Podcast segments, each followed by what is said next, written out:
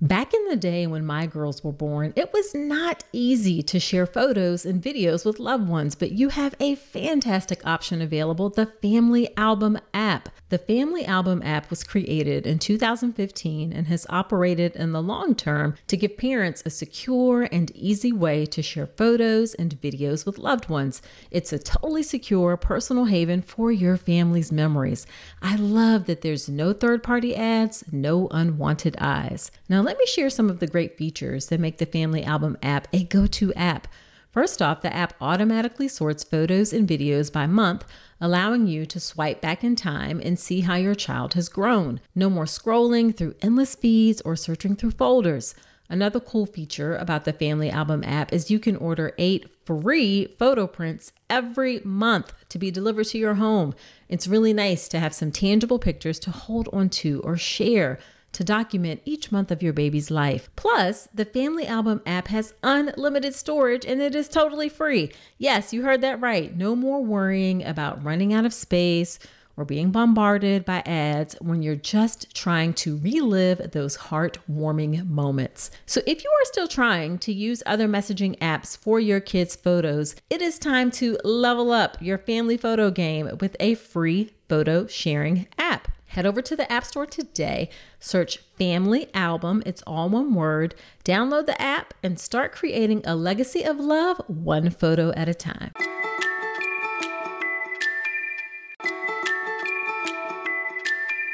Don't let diaper rash come between you and your baby. Diaper rash can be one of the worst experiences your little one has to go through, and keeping their delicate skin happy and healthy shouldn't require a spatula to apply thick, goopy treatments that can be just as irritating and uncomfortable as the diaper rash. Instead, try Dr. Mom Butt Balm. Dr. Mom Butt Balm is a pediatrician approved skin protectant free of dyes, preservatives, and zinc oxide. It was developed by a mom who is also a doctor when she couldn't find any traditional products that worked for her baby's persistent diaper rash. Use just a small amount of Dr. Mom Butt Balm to help soothe your baby's skin and feel good about making the right choice. Nothing comes between you and your baby, not even diaper rash.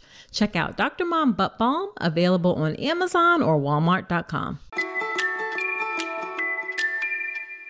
This episode with Dr. Nate Fox, OBGYN and maternal fetal medicine specialist, is a must listen if you are pregnant with twins or just want to learn more about twins.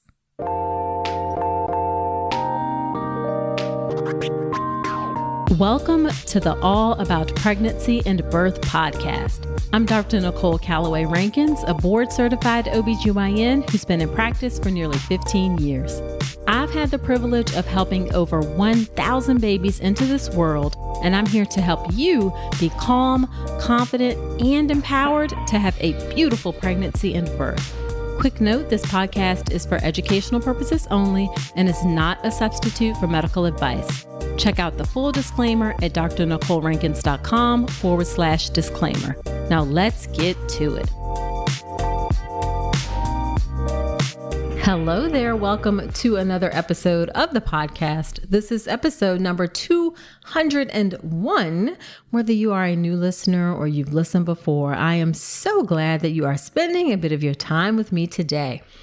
In today's episode of the podcast, we have Dr. Nathan Nate Fox. He is an OBGYN maternal fetal medicine specialist practicing in New York City. He's also a clinical professor at Mount Sinai and a managing partner at Maternal Fetal Medicine Associates and Carnegie Imaging for Women in New York City. Dr. Fox is the creator and host of his own podcast called the Healthful Woman Podcast, and you definitely should check that out.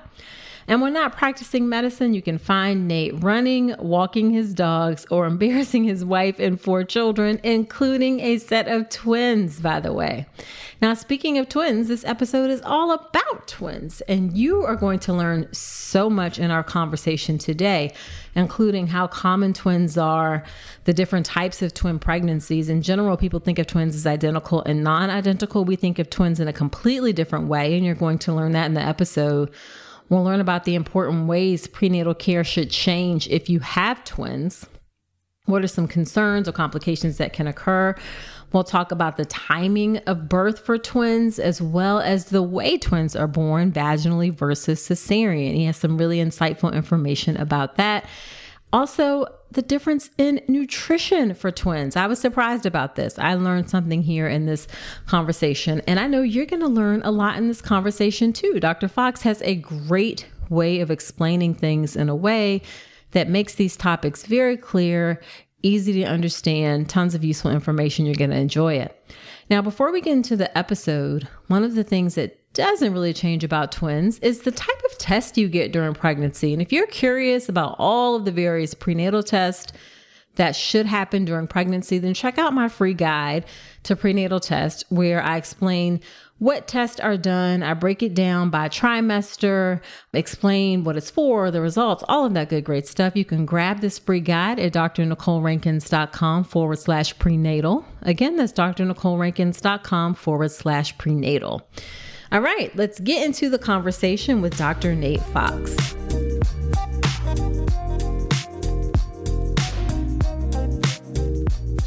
Thank you, Dr. Fox, for agreeing to come back on the podcast, this time for a solo episode. And I am super excited to have you come back. And today we're going to chat about twins. Love it. Game on. Let's do it. All right. So, why don't you start off by telling us a bit about yourself and your work and your family? Yes. so, I am uh, I'm a Midwesterner. I was born and raised in Chicago, Illinois, which is where I got my pleasant disposition. and then I got uh, transplanted out to New York City, which is where I lost it. And uh, thus, I came here for college and I met my wife. We got married young.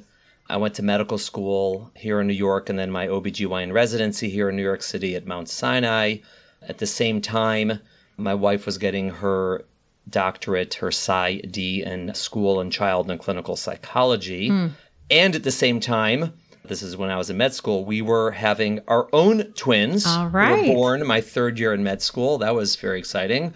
And then I went on to do my fellowship in maternal fetal medicine at Cornell, mm-hmm. where we had our third kid. So I had two in medical school. Sorry.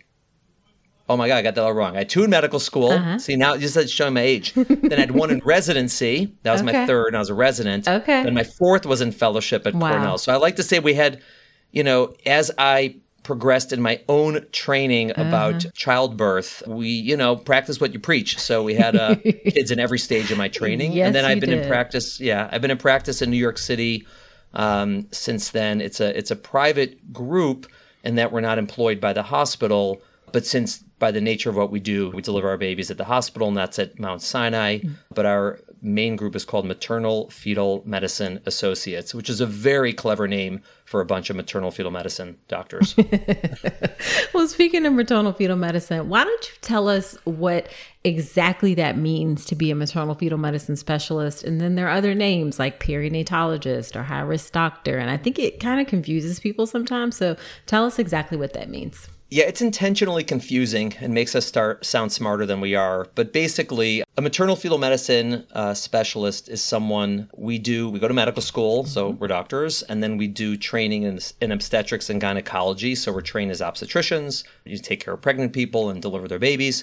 And gynecology, so you know that's you know well woman exams and gynecologic problems and mm-hmm. surgery. And then we do an additional. Uh, nowadays, it's three years of training, uh, what we call a fellowship and that is essentially focused on several things. It's focused on care of high risk pregnant women. So that could be someone who, let's say, comes into pregnancy with a high risk condition, like let's say she has diabetes or hypertension, or she has a history of cancer, mm-hmm. whatever it might be, or she's you know healthy but develops a condition in pregnancy like preeclampsia or preterm labor or bleeding.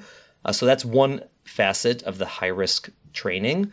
Uh, the second is we do a lot of ultrasound. So we're sort of mm-hmm. like the radiologists of pregnancy. So we learn to do a lot of ultrasound that's predominantly of, of the fetus, of the baby, although there is some, you know, maternal anatomy that we look at, you know, the cervix, the ovaries, and whatnot. So we do a lot of that. And then the third aspect is uh, generally research related. So we learn, you know, with research and doing and publishing and reading and teaching and whatnot. And then when we finish, we have a lot of options. So some of us uh, continue to do prenatal care and deliveries, mm-hmm. uh, and some of us don't. And the ones who don't generally will be doing ultrasounds and consultations and maybe procedures. There are even some maternal fetal medicine doctors who still do general gynecology. I don't personally. It's few and far between. Sure. Uh, a lot of, you know, it's just, it's hard to be the master of so many things. Yeah. Uh, so I would say, you know, in the U.S., the majority of maternal fetal medicine specialists don't do deliveries, or certainly don't do a lot of them. I'm one of the rare birds who still like doing deliveries and staying up at night and being a part of that part of the uh, pregnancy journey. Uh, and so that's that's what I do. And yes, it's sometimes called perinatology, not to be confused with neonatology, Yep. which is the newborns. Uh, and then high risk, you know, is a kind of a vague term, but yes, people call us that as well. People call me a lot of names, uh, but of the good ones, uh, maternal fetal medicine or MFM as usually the most precise. Thank you. That was very a great explanation because I see a lot of people get confused because they think that their MFM doctor is going to be at the delivery, and I'm like, I don't think your doctor knows how to do that anymore. See, I, I have patients all the time say to me, I just want to make sure, because our, our practice is actually mixed. We have maternal fetal medicine specialists, we have obstetrician gynecologists, we have obstetrician gynecologists who only do gynecology. Like we have a whole, you know, Sure. there's a lot of us. And sometimes uh, one of the patients will say to me, Oh, I just want to make sure that one of the MFMs does my delivery. And I'll be like, I don't think so because some of them haven't done a delivery in 30 years Yes. and maybe you don't want them doing your delivery Yes. uh, so yeah it is that is that is a um uh, a misconception or misperception there's actually nothing about the quote unquote high risk training the fellowship in maternal fetal medicine that's really specific to deliveries mm-hmm. right being good at providing care for someone in labor deliveries c-sections all that stuff is really a function of experience. Mm-hmm. People who do a lot of it tend to be very good at it, and people who do very little of it might be good at it, but might not. And so, if you have a maternal fetal medicine doctor who does a lot of it, then yeah, they'll probably be pretty skilled. Or if you have an obstetrician gynecologist who does a lot of labor and delivery, they'll probably be very skilled. And it's much more so that than the specific designation if they did the fellowship or not. Yes. Yep. Love it. Great, great information. Did you know that 95% of pregnant women are not getting their recommended daily intake of key omega 3s? Enter Ritual. Their prenatal contains 350 milligrams of eco friendly vegan omega 3 DHA in every serving. One of the reasons I like Ritual is that it's a female founded B Corp meaning they are holding themselves accountable to not just their company's financial health, but also the health of people and our planet. In addition to those omega 3 DHAs to support baby's brain development, Ritual also has choline and methylated folate to support baby's neural tube development. And the capsules feature a delayed release design to help make it gentle on an empty stomach. Why settle for a multivitamin you're not 100% sure about? Ritual was literally built on trust, so you know it's the real deal. Get 25% off your first month for a limited time at ritual.com forward slash Dr. Nicole. Start Ritual or add Essential for Women Prenatal to your subscription today. That's ritual.com forward slash Dr. Nicole for 25% off. Um, so let's talk about twins. Love it. so first off, how common are twins? So in the Upper East Side of Manhattan, uh, everybody. Um, it's uh, Because they're you know, all getting IVF or what? I mean, is I, it? I don't know. It's in the water. God bless. You know, in the in the U.S., you know, the typical quoted rate is somewhere between two and three percent of births are twins, and that number would definitely be higher for someone who's having fertility treatments. Uh, it can go up, and that's true if you're having fertility treatments that are sort of lower intervention, like taking certain medications or injections. In fact, when you know, like the Octomom, and sort of like you hear these stories of someone's pregnant with like you know eight babies, Right. It's actually not IVF typically. It's not like an IVF doctor put in eight babies. It's Yeah. usually someone got loaded up with hormones and then just went home and got pregnant. And Right. Okay, so that's one risk factor. Having IVF would also increase your risk, particularly if they put in two embryos, but that's actually done a lot less nowadays. That's mm-hmm. much more uncommon for good reason. It's just y- using one embryo at a time tends to be a lower risk way to go about it. Mm-hmm. But even one of the things that a lot of people don't realize is that if you have IVF, you have an increased risk of identical twins, where it's not two separate embryos, but one embryo, embryo splitting in two. in nature, that happens about one in 300 times. Right. And that's true in every population on Earth, which is remarkable. Um, like having, oh, that's crazy. Yeah, yeah, identical twins do they don't run in families. They're not related to age. They're not in certain geographies. Right. It's like about one in 300 everywhere. But if you have IVF, it's like two to three percent. For whatever reason, mucking around with that embryo makes it more likely to split. So all the risk factors for twins are much more related to having non-identical twins, two separate eggs, two separate sperms. So things like my mother had twins, mm-hmm. or it's more common as you get older. You see it sometimes in certain populations have a higher concentration of twins, but that tends to be the non-identical twins. Gotcha, gotcha. So you talk. People tend to think of twins as identical or non-identical. However, we think about them a very different way. So how do you, um, how do we talk about the different types of qu- twins, and specifically like placenta, amnion, all that stuff? Yeah, so it, it's a really important distinction, like you said, when when the babies are born and they become children and adults, we think of twins again, like you said, the two types. There's identical and non-identical, or the fancy term for that uh, would be monozygotic. Would be the identical. Sometimes they're called maternal twins, which isn't really a medical term, but that's used. Versus non-identical or dizygotic or fraternal twins. And the difference between those two is identical twins is one egg plus one sperm, right? Making one little embryo, and then that embryo splits in half. And well, not really in half, but whatever. It sort of like replicates. And so then you get two embryos that are identically the same. So identical twins um, will have the same DNA, right? If you look at them, and those are the ones that typically look very much alike and they can think back and forth to each other and Right. all the communication, all that very interesting stuff. Interestingly, they don't have the same fingerprints, which is fascinating. Uh, how that happens? Yeah, there's there's that fingerprint is something that happens after your DNA is coded in utero. It's very fascinating. Interesting. But that's and then non-identical or fraternal or dizygotic is basically two eggs and two sperms. They're basically siblings who are come out at the same time, who are mm-hmm. you know housed in the uterus at the same time, come out at the same time. So that's sort of what you think of them. But in pregnancy, the biggest issue in terms of which types of twins is really whether or not the twins share a placenta or they each get their own placenta. Yep. So identical twins, right? Or I'm going to turn it around. If we see twins with one placenta, mm-hmm. right? There's only one placenta and there's two twins. Each of them are attached by the umbilical cord to that placenta. They are by definition identical, right? They are identical twins. Now, those types of twins usually each have their own water bag. Yep. So they're not swimming in the exact same room, but whatever, they share a placenta. Think of it like whether you share a room or whether you share a refrigerator. So the placenta is like the refrigerator. So they each share a refri- they, they share a refrigerator, but Yep. they each have their own room. So that's identi- that's the what we call monochorionic, uh, which means one placenta. And then we say diamniotic, which means two water bags, or we sometimes call them monodi.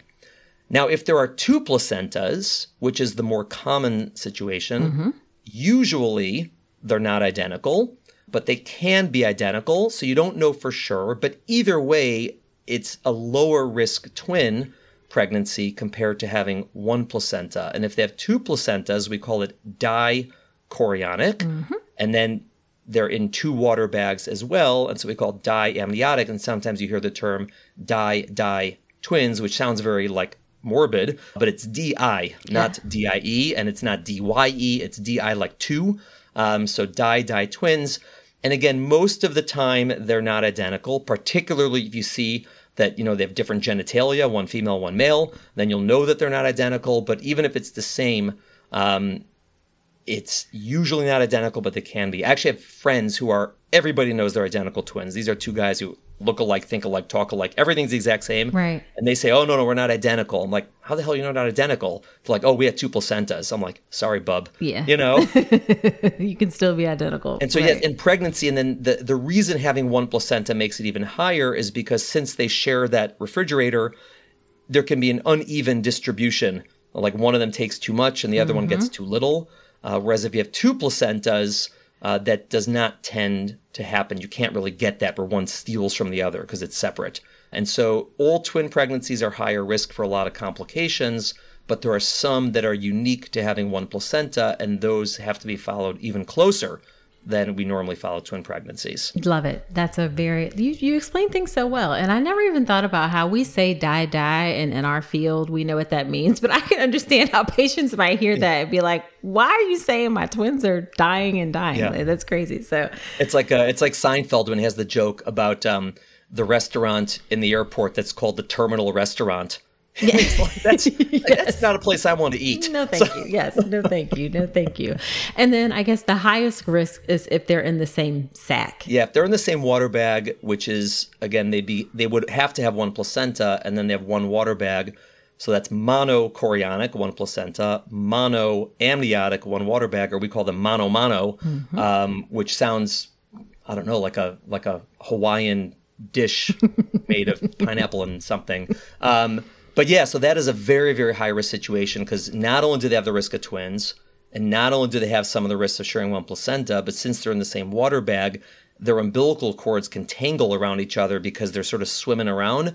Fortunately, that kind of twin is quite rare, Yeah. but it's a big deal to have Yeah. that twin. Um, it's scary, It's, yeah, it's a very high risk situation. Yeah. situation. Yeah. So let's talk about how prenatal care changes when you have twins. What does it look like?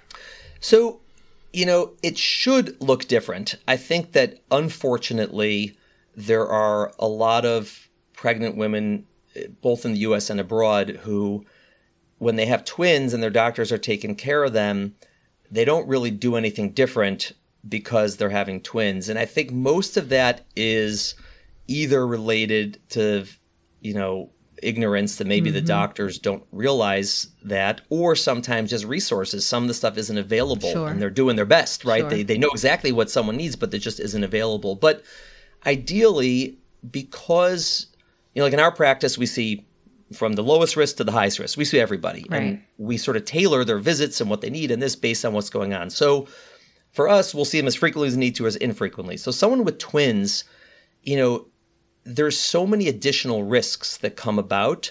And since someone is literally double pregnant, they have so many more complaints. I don't mean complaints in a bad way, but they have like, you know, symptom, my back hurts, this, I'm having this, you know, all these things that come up in pregnancy are much more likely to happen in twins. And so they need more frequent visits just to be seen, to ask their questions. There's a lot going on, a lot of things that change. So essentially, the things we worry about with twins is there's an increased risk of delivering early preterm birth. That's a mm-hmm. big one. I'm sure we'll talk about that. And Yep. then there's an increased risk of how they're going to grow. One or both can sort of not perform well in how they're growing.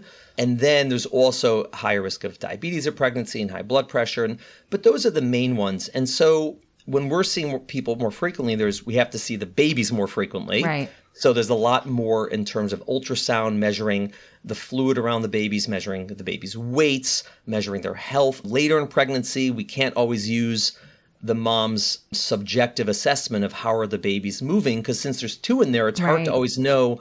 Oh, the boy's moving, but the girl isn't. Like Sure. it's hard. I mean, some people know that and they can figure it out, but most can't. They're sort of like I, they're moving, but I don't really know. Right, right. Um, and so there's that, and the screening for preterm birth, and we have to see the mom more frequently, check her blood pressure, see how she's feeling, see how she's doing. So ultimately, you know, for twins, I would say an average, and it's different uh, for every practice. Mm-hmm. If you're having one baby for most of the pregnancy, we're seeing you once a month Mm-hmm. until the end, and for twins, most of them we're seeing every two weeks Okay. until the end. So that's sort of like a, a short way to think about it. Sure. It's not exact. You can get away with monthly visits in some of the situations in twins, but it's really a lot. And it's really just visits like with the doctor or the midwife, whoever's seeing them, Mm-hmm. and the ultrasounds. That tends to be the more, the reason they're coming in more frequently. Sure, sure. Okay. Okay. So midwives take care of twins, you think? Yeah, I mean, listen, it's it's midwives can take care of twins, midwives can deliver twins. A lot of it is, like we said before, with the OBGYN versus the MFM, it's based on um, experience, it's based on comfort level, and absolutely there are midwives who take care of twins. I think that most of the midwives aren't going to be doing the ultrasounds in their office Sure. and reading them and doing it. Maybe maybe there are the you know that do. I don't know. You know, I'm, I'm not sure. Um, so it's certainly possible, but you know, for my practice, there's the twins who are coming to us for everything prenatal care, delivery, and we do their ultrasounds. But a lot of our practice is consultative, where someone else, one of the community doctors, whether it's an OBGYN or a midwife or a combination, is seeing the patients for all their prenatal visits and for their delivery, but we're seeing them. Usually it's for a consultation to talk about twins, for their ultrasounds, and if anything comes up and they need further consultation. And that's I would say the more common model sure. for twins in the United States that you have your obstetrician gynecologist mm-hmm. and or your midwife mm-hmm. and then you're seeing somebody for your ultrasounds yeah. or for consultation and that could be maternal fetal medicine specialist it usually is uh, but again sometimes resources are scarce and sometimes the OBGYN particularly if they're very experienced can do a lot of that in their own office but that's a great question for someone if you have twins you have to really ask like do I need to be seeing a specialist. Right. You know, how often do you take care of twins? How many do you deliver? And again, it's going to vary. There's some OBGYNs who are amazing at taking care of twins and mm-hmm. they take care of a lot of them and they're really right. good and they know to deliver them and they're great. And right. so, and there's others who do it, you know, once a year. And obviously, like anything, generally you want to see the person who does it more than does it once a year, unless it's something that only happens once a year, obviously. Sure. But sure. twins are common enough the people who take care of twins take care of twins. Yeah, yeah, for sure.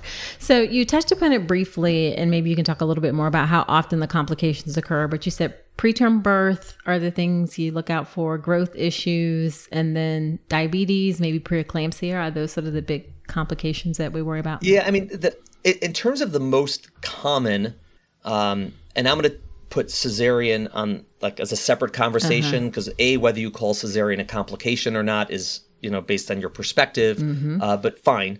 In terms of like what we traditionally would call complications, so preterm birth defined as delivery under 37 weeks is very common. In fact, if you're carrying one baby, on average, you're going to deliver 39 to 40 weeks, which mm-hmm. is the mm-hmm. week of your due date. 40 mm-hmm. weeks is your due date. If you're carrying two babies, on average, you're going to deliver 35 to 36 weeks. So that's one month early. So on average, twins deliver at 35 and a half weeks. Now, I didn't realize it was that early. Yeah. Okay. It's uh it's it's interesting. That's the national numbers and actually uh-huh. we looked at our numbers. We've taken care of over like about 1300 twins. It's uh-huh. like exactly there, 35 huh. and a half weeks. Okay. And and there's a few things about that. First, it's a month early. Two, if the midpoint is a week and a half premature, the majority of twins are going to be born prematurely. That's a great. Um... Um, number three, that's the midpoint, which means half the babies are born earlier than that. Mm. Now, fortunately, the bulk of the preterm births of twins are between 32 and 37 weeks, when generally, not uniformly, but generally the babies do very well, particularly yeah.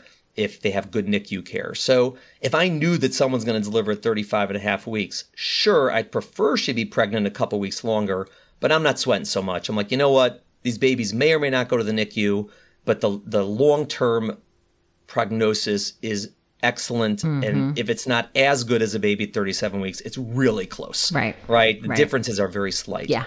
Only about 10% of twins are going to deliver under 32 weeks. And that's pretty reassuring you know because it's really the babies under 32 weeks that are more likely to have complications. Mm-hmm and particularly under 28 weeks, which is really only like 3 or 4%. It's not a high percentage that are going to deliver in that crazy, scary range where, you know, you're talking about life or death. They may right. or may not survive. Right. I mean, it's terrifying, but it's really only 3 to 4, maybe 5%, fortunately, uh, in that group. And so we know this. We know twins deliver early, and so we're on the lookout for it. The problem is, unfortunately, we're much better at telling someone you're at risk to deliver early than we are at preventing them from mm-hmm. delivering early. We yeah. kind of suck at that. Yeah. Not because we don't try right. and not because we don't care, but nothing we found seems to work, which makes a lot of sense. I mean, if the body's ready to deliver, it's pretty like, what are you going to do? Mm-hmm. You know what I mm-hmm. mean? It's yeah. like, I mean, think about it almost in a sense like if you've ever had that friend or even yourself who's like about to throw up there is nothing you can do to make it stop. that is nothing. very true. Right. Yes. That it's coming out. Yes. Right. You yeah. know, close your mouth, close your nose, right. lie, you know, yeah. it's it's happening. Yeah. And so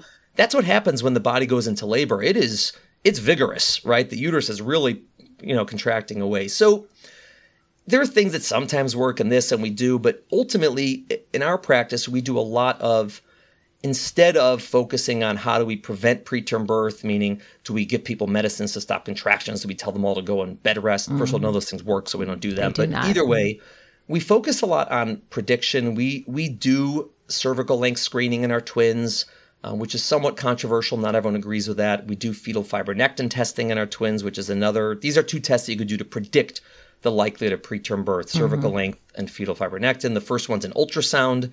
The second one is a Q-tip, like vaginal swab. Um, interestingly, we developed a calculator that if you have someone's with twins, you can plug in their gestational age, the length of their cervix, and their FFN, fetal fibronectin results, and it'll pop out like what is your risk of delivery before 32 weeks? What's your average gestational age of delivery? It's pretty cool, actually. Huh. Uh, it's on our website, mfmnyc.com backslash twin. Okay.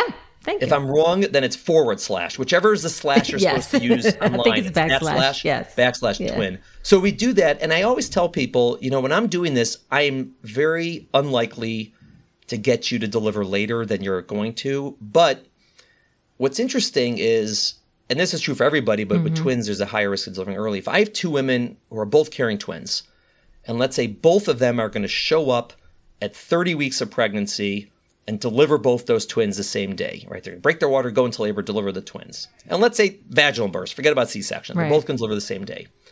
But one of them, somebody taps me on the shoulder a week in advance and says, she's going to deliver next week. Her babies are going to do better. And the reason her babies are going to do better is that there are medications, treatments we can give before a preterm birth that improve to the mother that improve outcomes for the babies afterwards. Mm-hmm. Things like steroids, potentially magnesium, potentially antibiotics, depends on the situation. Right. And we're pretty lousy at timing these because a lot of women show up at 30 weeks and deliver, and you don't have enough time to give them because you need about two days. And so when we looked at our own data and compared it to people who don't do these screening tests, like in our practice, when someone delivered under 34 weeks, mm-hmm. The likelihood that they did get the steroids before birth was mm-hmm. over 90%. Mm. Whereas we looked at another major medical center that does not do these screening tests, and mm-hmm. theirs was about 70%, and the national average is about 50%. Mm. And so, yeah, we're doing a lot of testing and screening, and people give us crap for that because they say we're overdoing it. Right. Fine. But we're pretty good at doing what we need to do. Sure. Uh, and the interesting thing is, you would think, okay, maybe you're just giving it to everybody, and so you'll get your numbers up. If you look at women who deliver at term after 37 weeks, the likelihood they got exposed to steroids was only like 7%. Meaning Okay. we're also good at predicting who's not going to deliver early. Right. And that that's also very useful. Because if someone's carrying twins and they're Googling that they're at increased risk of preterm birth and they're seeing mm-hmm. high risk doctors talking about preterm birth, you know, they're freaking out, right? Sure. This is really worrisome. But if they come to the office and I say, hey, your cervix is long, your fetal fibronectin is negative, you're doing great. Have a great time. Go Right. to work. Like do what you want to do. Go play Right. tennis. Like, you know, Right. everything is going well. Come back in two weeks. Versus the percentage where I really need to tell them, hey, you know, your cervix is short. This, let's, you know, let's put you on watch. Let's do this. Let's do that. Um, and so it, it ends up working, even though we're doing a lot of screening. So that's that's how we do it in our practice. Yeah, this is interesting because, like, I think I personally think VBAC calculators are trash because they don't help you. They don't change anything. Like, Yeah. you can still try for it. Like, you can have a ten percent chance of VBAC, and I've seen people that have a successful VBAC. So it doesn't help to me, like, really predict the outcome. But in this circumstance, it's different. You actually have people like you're giving betamethasone. I mean, that's part of it is my I know from my own personal experience. I mean, I had a singleton, but I happened to get steroids the week before Yeah. I delivered at 32 weeks, and she came out, and you know, she didn't have to get intubated or anything like that. So, um, in this case, you're using the information to try to take the best resources Right. that we have to improve outcomes. Yeah, and for the record, I, I'm also not a big fan of the VBAC calculators for a lot of reasons. Um, number one, I don't think they're that much more accurate than just a really good seasoned obstetrician telling you what their best guess is, your chance of delivering vaginally is. Right. Like, and I tell people, yeah, about 50%, about 75%, about 90%. The calculator is not that much better. And number two, it becomes self fulfilling. Meaning, if you use the calculator and tell someone, oh, it's 46%, Right. and then she's like, well, my friend had 68%, so I must be awful. I'm not going to try. Right. Now it's 0%. Right. And so, and, and that's been shown to be true. And, and it's also been a real issue with, you know, what went into the calculator and then they put in like race in there and it was it was a whole disaster. Mm-hmm. Right. They had to like redo the calculators. I'm not a big fan of that. So but for this what I tell women is I liken this to if I'm leaving my house in the morning and I check my weather app and it says it's going to rain, right? I'm not changing whether it's going to rain or not, but I'm going to grab an umbrella. Mm-hmm. Sure. Right. And Sure. that's what's different. And so I think a lot of people are so much focused on you can't change the rain. No, I can't change the rain, but I'm going to definitely want to have an umbrella or wear different shoes or whatever it Mm-hmm. might be. And so for the twins, it's the same thing. If I tell someone you're at increased risk, it's not because I'm trying to necessarily, although sometimes there's things we can do that help, but I'm not trying to necessarily prevent the rain from happening. I'm like, all right, if it's going to rain, don't go on that trip to Mexico Yeah. in two days. Right. Or like, you know, like something of that nature that might be helpful. Or you're worried about, can I go to Philadelphia for Thanksgiving because that's where my mother is? And I see them on the Tuesday of Thanksgiving and their cervix is long and their fetal fibronectin is negative. I'm like, listen, I can't promise you anything, but the data shows the chance you're delivering this week is like less than 1%. Sure. Sure. That's a lot sure. better than saying, "Oh, you got twins, you can't go anywhere." Absolutely. And so you try to like there's this concept called precision medicine. You try to be precise because if you give everybody the average, you're underselling it for half the people and overselling it for the other half. Mm-hmm. Yep. So you try to be as say, "Okay, I think you fall here." To give them better information about this, but not even if you're not going to necessarily change the overall management, you could be prepared for something if you're at risk for it. Yeah, absolutely. Love that. Love that. And then as far as timing of the, the last question about preterm birth, you're you're, ne- you're like not going to get to your due, quote unquote due date with twins like ever. I don't like due date is uh, a great term. So the due date is synonymous with the day you turn 40 weeks and zero days. Yeah. Uh, which is actually ironic because when you're 40 weeks and zero days, you've actually only been pregnant for 38 weeks and zero days because mm-hmm. for some strange reason, the day you conceive we call is two weeks and zero days, but we really do that to confuse people. Yes. But either way, 40 weeks is your due date and twins usually don't get to 40 weeks, but mm-hmm. even if you would let them get to 40 weeks, generally they're going to be recommended to deliver earlier. In our practice, for the most uncomplicated twins out there, we generally recommend delivery at 38 weeks mm-hmm. And then earlier based on what's going on in the pregnancy or if they have other issues going on. And the reason is not because the babies will get too big, because twins rarely get too big to deliver, but because there's the placenta function tends to decline. And that's true in singletons, but in singletons, it usually happens after 39 or 40 weeks. Right. Um, but in twins, it starts happening usually 38 weeks or earlier. And so we're very concerned that if someone stays pregnant past 38 weeks to 39 or 40 weeks, that there's going to be an increased risk of stillbirth Yeah. Yeah. um, by waiting. And so the benefit you gain seems to be outweighed by that. Uh, there are those who disagree, but the general recommendation um, is to deliver twins somewhere around that range or earlier. Yep. Yep. So yeah, I tell people your due date's May 20th, but you're not going to see, you know, May 10th Yes. pregnant, like whatever Right. it is. This, is- Right, this is like the end of the line for you. And exactly. usually something happens before then anyways to sort of force our hand. Yeah, yeah. Hey, so you made it this far in the episode, and I'm thinking it's because you enjoyed this podcast. Well, if that's the case, then I have a favor to ask. Creating and producing the All About Pregnancy and Birth podcast has been one of the greatest joys of my life. I'm so grateful to have each and every one of you on this journey with me. Your support and engagement means the world to me, and it's what helps keep this podcast going. But here's the thing producing a podcast involves time, effort, and resources from recording equipment to an editor, hosting fees, coordinating guests, countless hours spent researching and crafting content. It all adds up. And that's where I could use your support. I've never wanted to turn all about pregnancy and birth into a paywall. I want it to remain accessible to everyone. That's why I've set up a way for you to support the show financially if you're able and willing. If this podcast has helped you during your pregnancy, your birth, or your life, I'm asking you to consider contributing to the show. Your support will help cover production and team costs and ensure that I can continue delivering the episodes you love. So, in the month of March, head to drnicolerankins.com forward slash support and contribute whatever you can. Your support, no matter how big or small, makes a significant impact. It helps us continue delivering high quality content and ensures the future of all about pregnancy and birth. Again, that's drnicolerankins.com forward slash support. Thank you so much for being part of the All About Pregnancy and Birth community. Now back to the show. And so, speaking of delivery, let's talk about vaginal versus C-section. What are your thoughts on that? Oh, you've this is like one of my passions. Mm-hmm. So, in the U.S. right now, if you're carrying twins, the likelihood your babies are both going to be born by C-section is probably ballpark 80% mm. or higher. And there's a lot of reasons for that, but one of the reasons for it is many doctors are uncomfortable, unable, or unwilling to deliver your twins vaginally. Now, if they're unable, God bless them. You don't want them to try, right? So it's I'm not this is not, you know, if you're listen, I'm I'm not able to do a lot of things. Right. My wife tells me that all the time.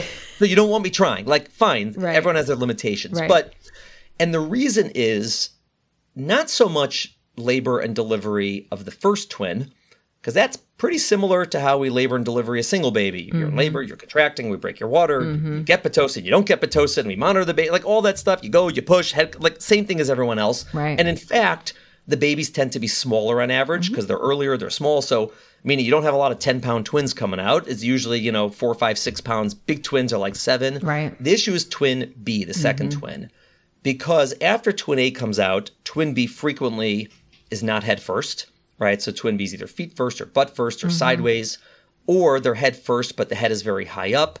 And you can have a lot of issues. Number one, a lot of providers, doctors, midwives, whoever delivers babies, are not comfortable delivering that second twin feet first, what we call a mm-hmm. breech delivery, mm-hmm. because very few people deliver single babies breech anymore. Yeah. That skill has been pretty much lost amongst general training of obstetricians, not just in the U.S. but really around the world. Uh, and there's that's a whole other discussion whether that's good or bad, but whatever, that's the reality.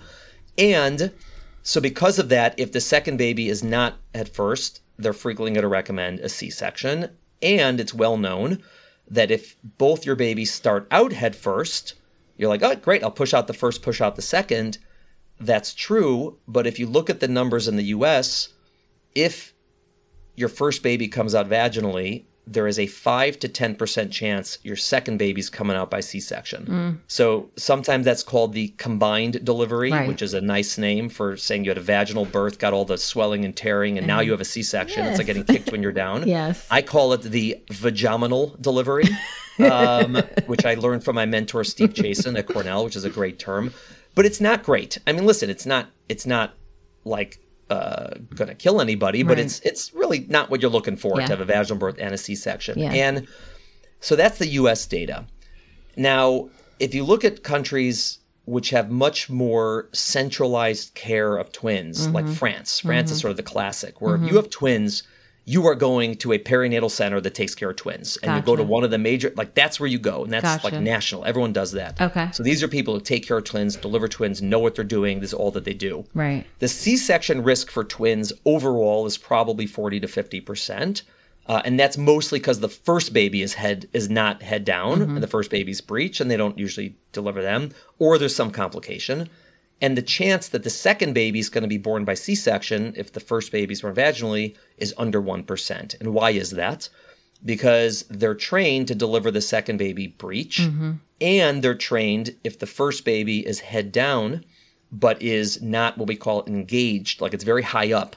And if you were to try to deliver head first, it's going to be like 12 hours of pushing, which is, you know, we've been there, it's awful. They go in, they flip the baby and deliver the baby feet 1st called internal podalic version and breech extraction. And so, and they've demonstrated very, very good outcomes. In 2007, there was an article in the Green Journal, which is sort of our society's OBGYN journal, which was Right. an editorial by a fellow in Wisconsin. I forgot his name. He was a, I think he was in practice a long, long time. And he wrote, he was writing about delivery of twins. Um, and he wrote, internal podalic version uh, is something that nobody in the US is trained to do and is unsafe and shouldn't be done. And in 2007 was the same year that I signed on with I signed my contract to work with this MFM group Right. that I joined. And I remember talking to them and they were telling me how they deliver twins and they were basically describing the French style. They're like, yeah, you know, first twin comes out, then we deliver second twin breech. If it's head first, but it's very high, we flip it and we do it. And I was like, wait a second, like you're doing what this guy says no one's trained to do. And they're Right. like, I don't know what he's talking about. Like we're trained to do it and we do it. And so that was one of my first publications was looking at our twins and the delivery rates and showing that it was very, very similar to the French, about a C-section rate overall of maybe 40, 50%. Again, most of which because either they weren't a good candidate because mm-hmm. the baby A was feet first, or maybe right. they had multiple prior C-sections. And once the first baby comes out head first, less than 1% C-section rate for the second twin. And that was a very long-winded answer to your question, but basically twins can be delivered vaginally. Mm-hmm. Um, not 100% because it's not safe for everyone, sure. but probably about 50% of twins, more if you're young and healthy. You know, like, you know, right. we also have like a higher risk population in general, but right. let's say 50%. But it really comes down to does your doctor or midwife deliver twins? And so I always tell people if you don't care how your babies are born, and you don't mind having a C-section, or you want a C-section. Some people want a C-section with their twins. Sure. God bless them. We'll do sure. it.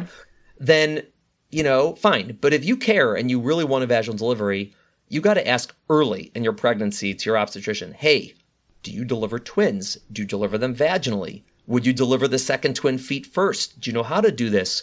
How many times you do this? And mm-hmm. they should be open with you. Yeah. And if they say, yeah, I do this all the time, I was trained, I would do it, you know, great, you're probably in really good hands right. and you'll probably have a high chance, as high as possible, of vaginal delivery. Sure. But if they say, well, I don't really do it. I'm not so comfortable. I don't know if it's safe.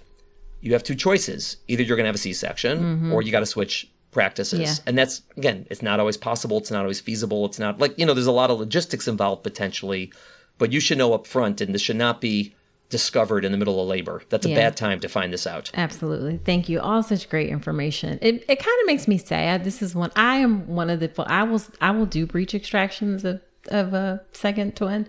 Um it's not that many of us who who do do that and i feel like it's like a dying skill like if we're we're, we're obstetricians because we have yeah. More skills like that these are the yeah. things that we are supposed to be able to do so we should be able to do complex vaginal births so that's yeah. just like my soapbox and it's also on. it's remarkable because it's it's well two things number one it's not that complex meaning it's doing a breech delivery is easier than doing a vaginal hysterectomy, mm-hmm. right? and people trained to do that. It's easier than doing most surgical procedures. It's easier than a lot of things that we already do or people already do.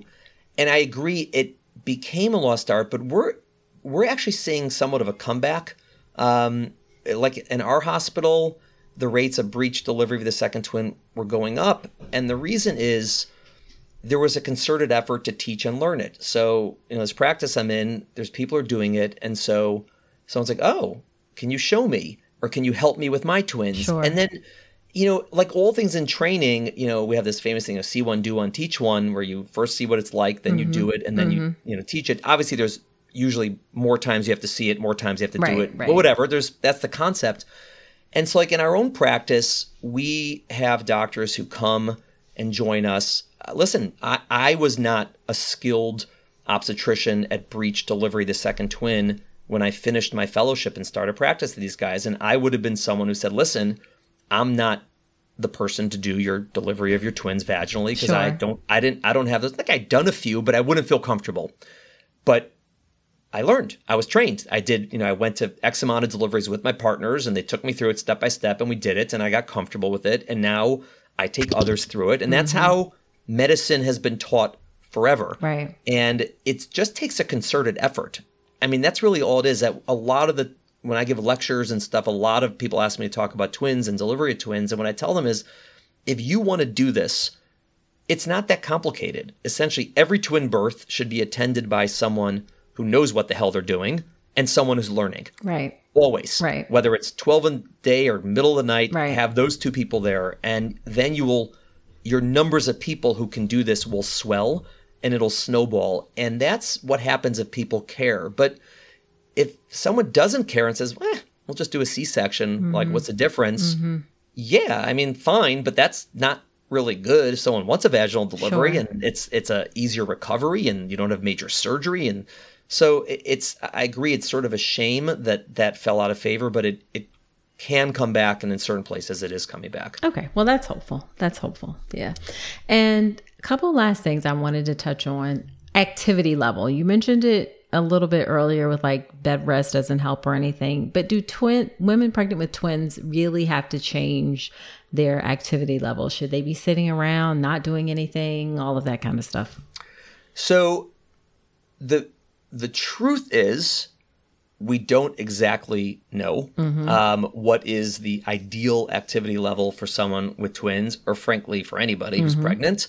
Um, the it's very difficult to study this, but I would say that anyone that has attempted to improve outcomes in twins by telling them not to do stuff, like to rest, to relax, not to work, not to have sex, you know, whatever it is, it's never worked mm-hmm. and sometimes it's made things worse. And so what I tell my patients or someone else, not my patients, twins, I don't restrict your activity mm-hmm.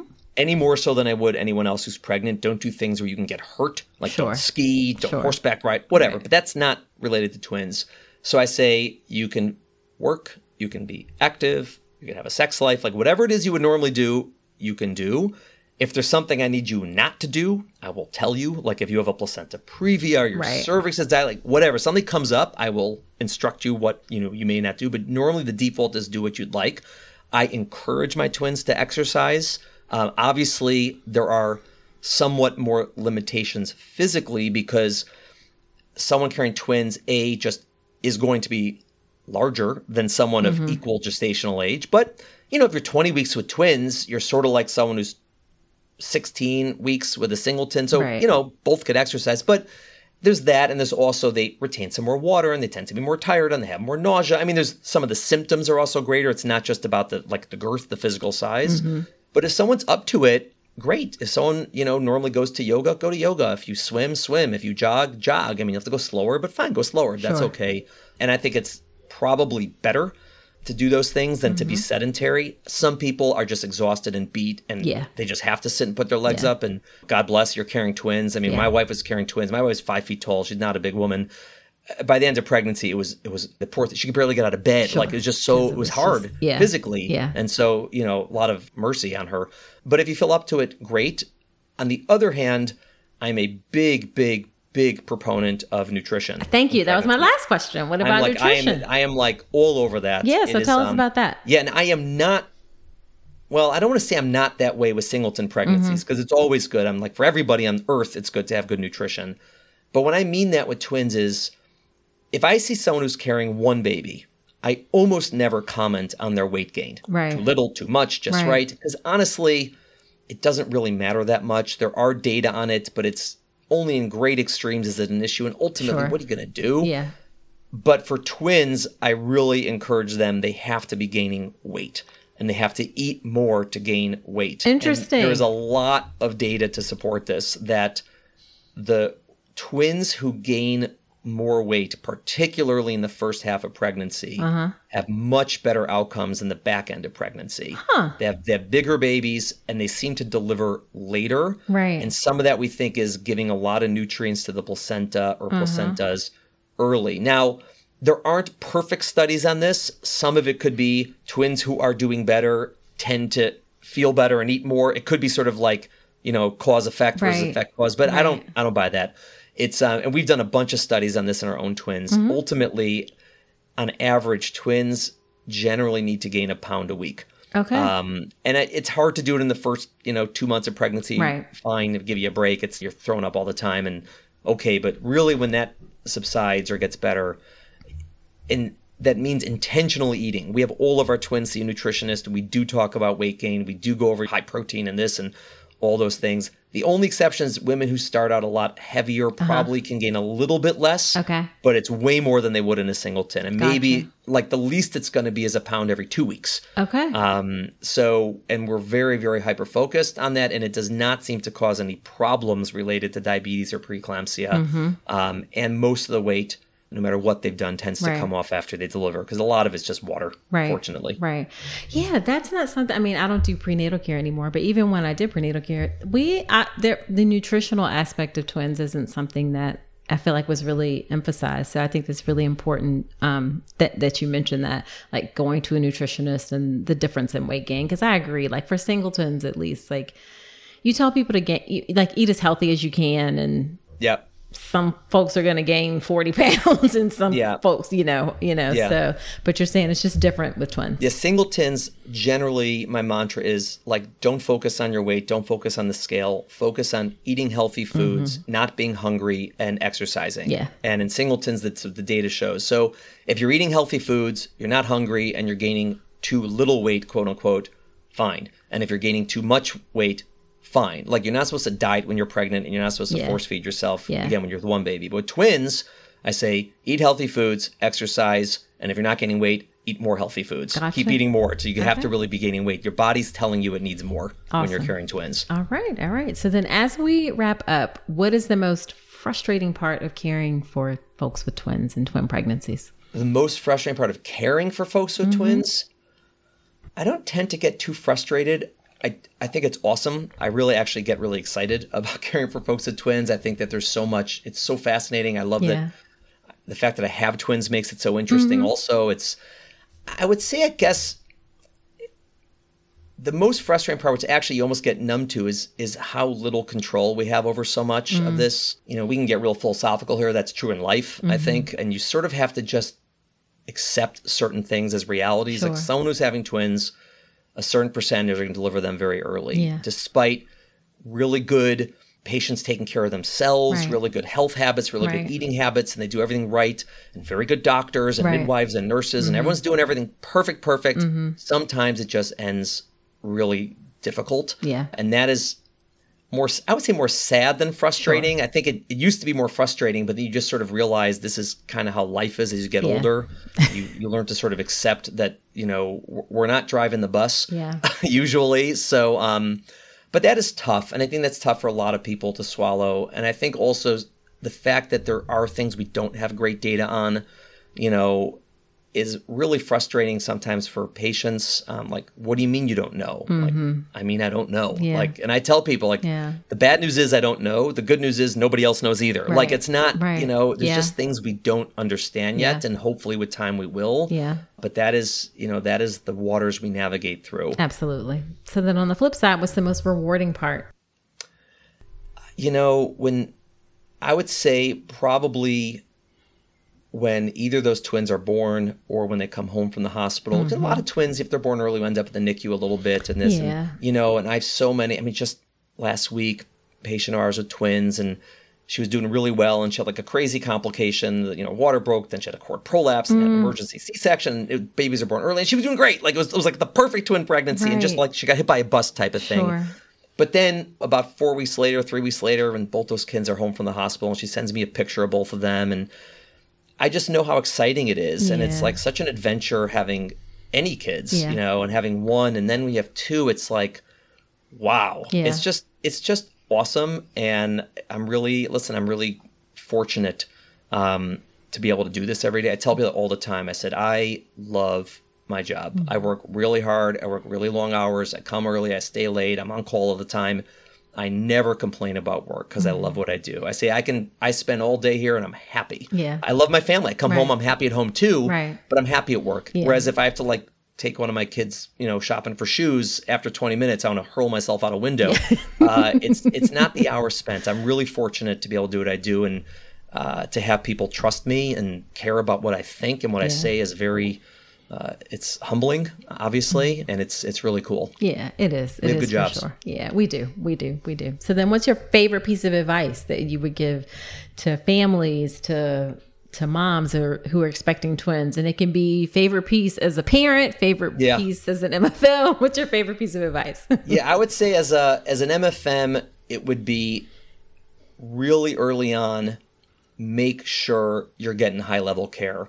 You should be having an ultrasound very early to determine what type of twins you have, one placenta or two. The earlier you are, the more accurate it is. You should be having regular visits. They should be telling you about the difference between twins and singletons, and they should be telling you what are the options for delivery. And if they're doing those things, you're get you're probably getting very good care. Mm-hmm. And if they're not doing those things, you should ask why. Mm-hmm. And if the answer is they have this dazed look on their face, like they don't understand why twins would need anything different from one baby, you probably should look elsewhere. And if they say, well, I'd love to send you to this person, but you've got to move to another city, then you decide. I might move to another city and get better care, or I might say, you know, I don't have an option. But Right. really get a lot of that information early. Mm-hmm. Um, get high level information. Don't just go on Google. You'll get a lot of nonsense out there. Find something reliable, whether that's a good book. There are a lot of good books, whether it's a website, whether it's a podcast like yours, like mine, whatever it is, find good information that's trustworthy and speak to your doctor, midwife very early about what's going to happen. And you can usually get a sense very quickly if they're full of it or if they know what they're doing. Yeah. It's not that hard. We're humans. We can't, we don't hide it very well.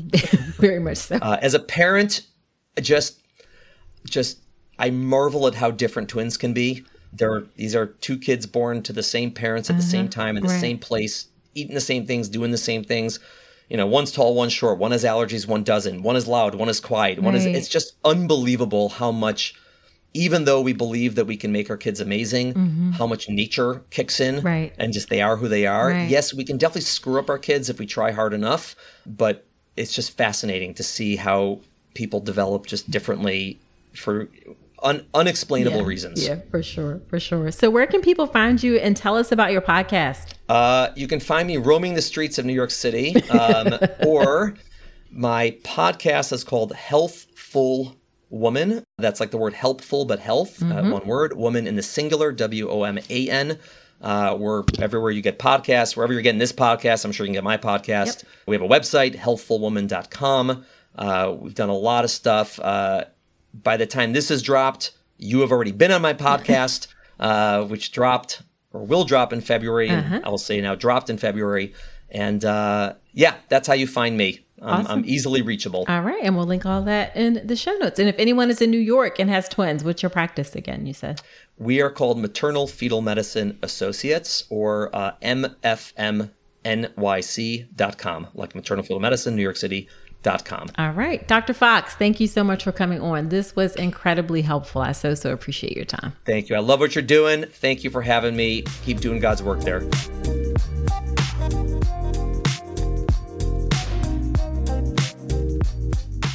Wasn't it a great episode? I know I learned a lot, and I'm sure that you did too. Really, really helpful information for those of you who have twins. Now, you know, after every episode, when I have a guest on, I do something called Dr. Nicole's Notes, where I talk about my top takeaways from the conversation. And here are my takeaways for the conversation with Dr. Fox. Number one, I really like how he talked about a more personalized approach to prenatal care and birth and adjusting that for twins if needed, really based on your own unique circumstances, period. We can't do cookie cutter prenatal care. It really should be something that takes into account your unique circumstances, your health history, your concerns, and adjust your care accordingly. And along those same lines, if that is something that you feel like you are not getting, someone who's not respecting that you're an individual, someone who is not paying attention to your unique needs, then that leads me to point number two, which is get another doctor if you are not getting the care that you need.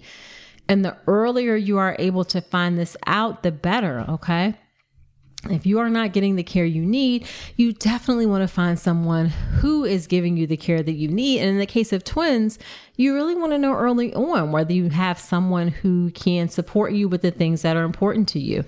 Those questions, especially around the method or of birth, are going to be really crucial if you strongly desire a vaginal birth. Now, maybe vaginal versus cesarean isn't a big deal for you, totally fine. But if it's something that is important for you, then again, you need to find someone who can provide that for you. And that applies not just to twins, but to everyone having a baby. Okay, my next point is the point that experience can make a difference.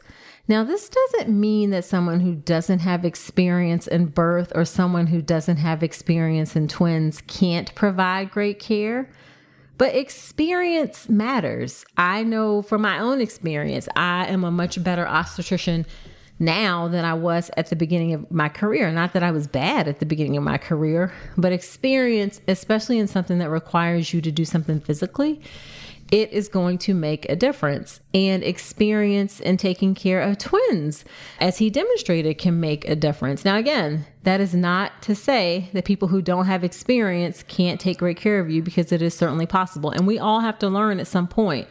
Ideally, what you want is ex- if someone is not as experienced, that they have access to someone who is more experienced to help them and guide them. Also, on the flip side, sometimes people with experience get set in their ways. So you just don't want experience. You really want someone who has experience, but with a learner's mind meaning they that they are still learning new things they are open to change they are open to adapt their practice if need be so pay attention to experience but also you want someone with experience who has an open mind and if you don't have someone who has a lot of experience you want to know that they have access to help if they they need to they have access to people who can provide that experience if necessary and then the final thing i want to say is you can't change outcomes. I love his analogy about the weather. You check the weather on the way out the door. If there's going to be rain, you grab an umbrella. You can't change whether or not it's going to rain, but you can be prepared for the rain. And that is exactly what childbirth education can do. It can be that umbrella for you. Birth is unpredictable. It cannot be predicted. Anyone who says that they can predict exactly what happens with birth cannot do it. If they predict the right thing, it's because they're lucky, not because that they could do it. All right.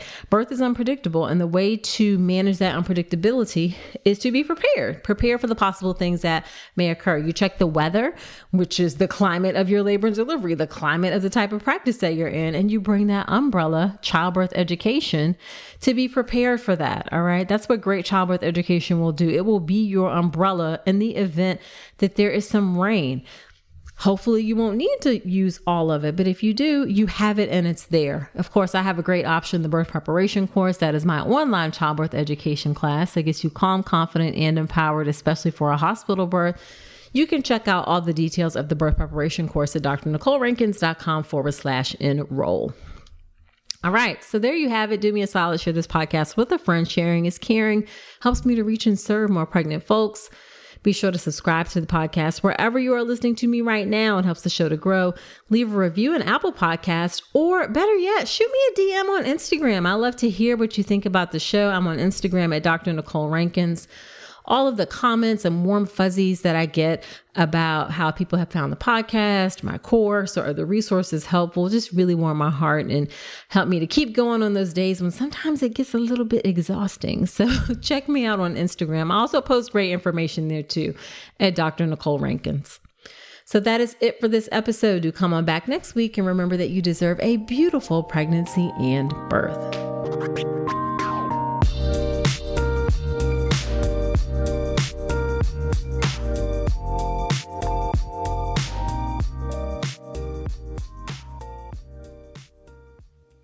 At Parker, our purpose is simple.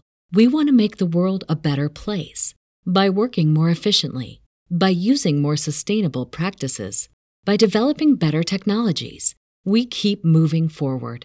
With each new idea, innovation, and partnership, we're one step closer to fulfilling our purpose every single day.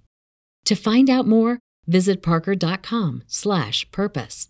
Parker, engineering your success.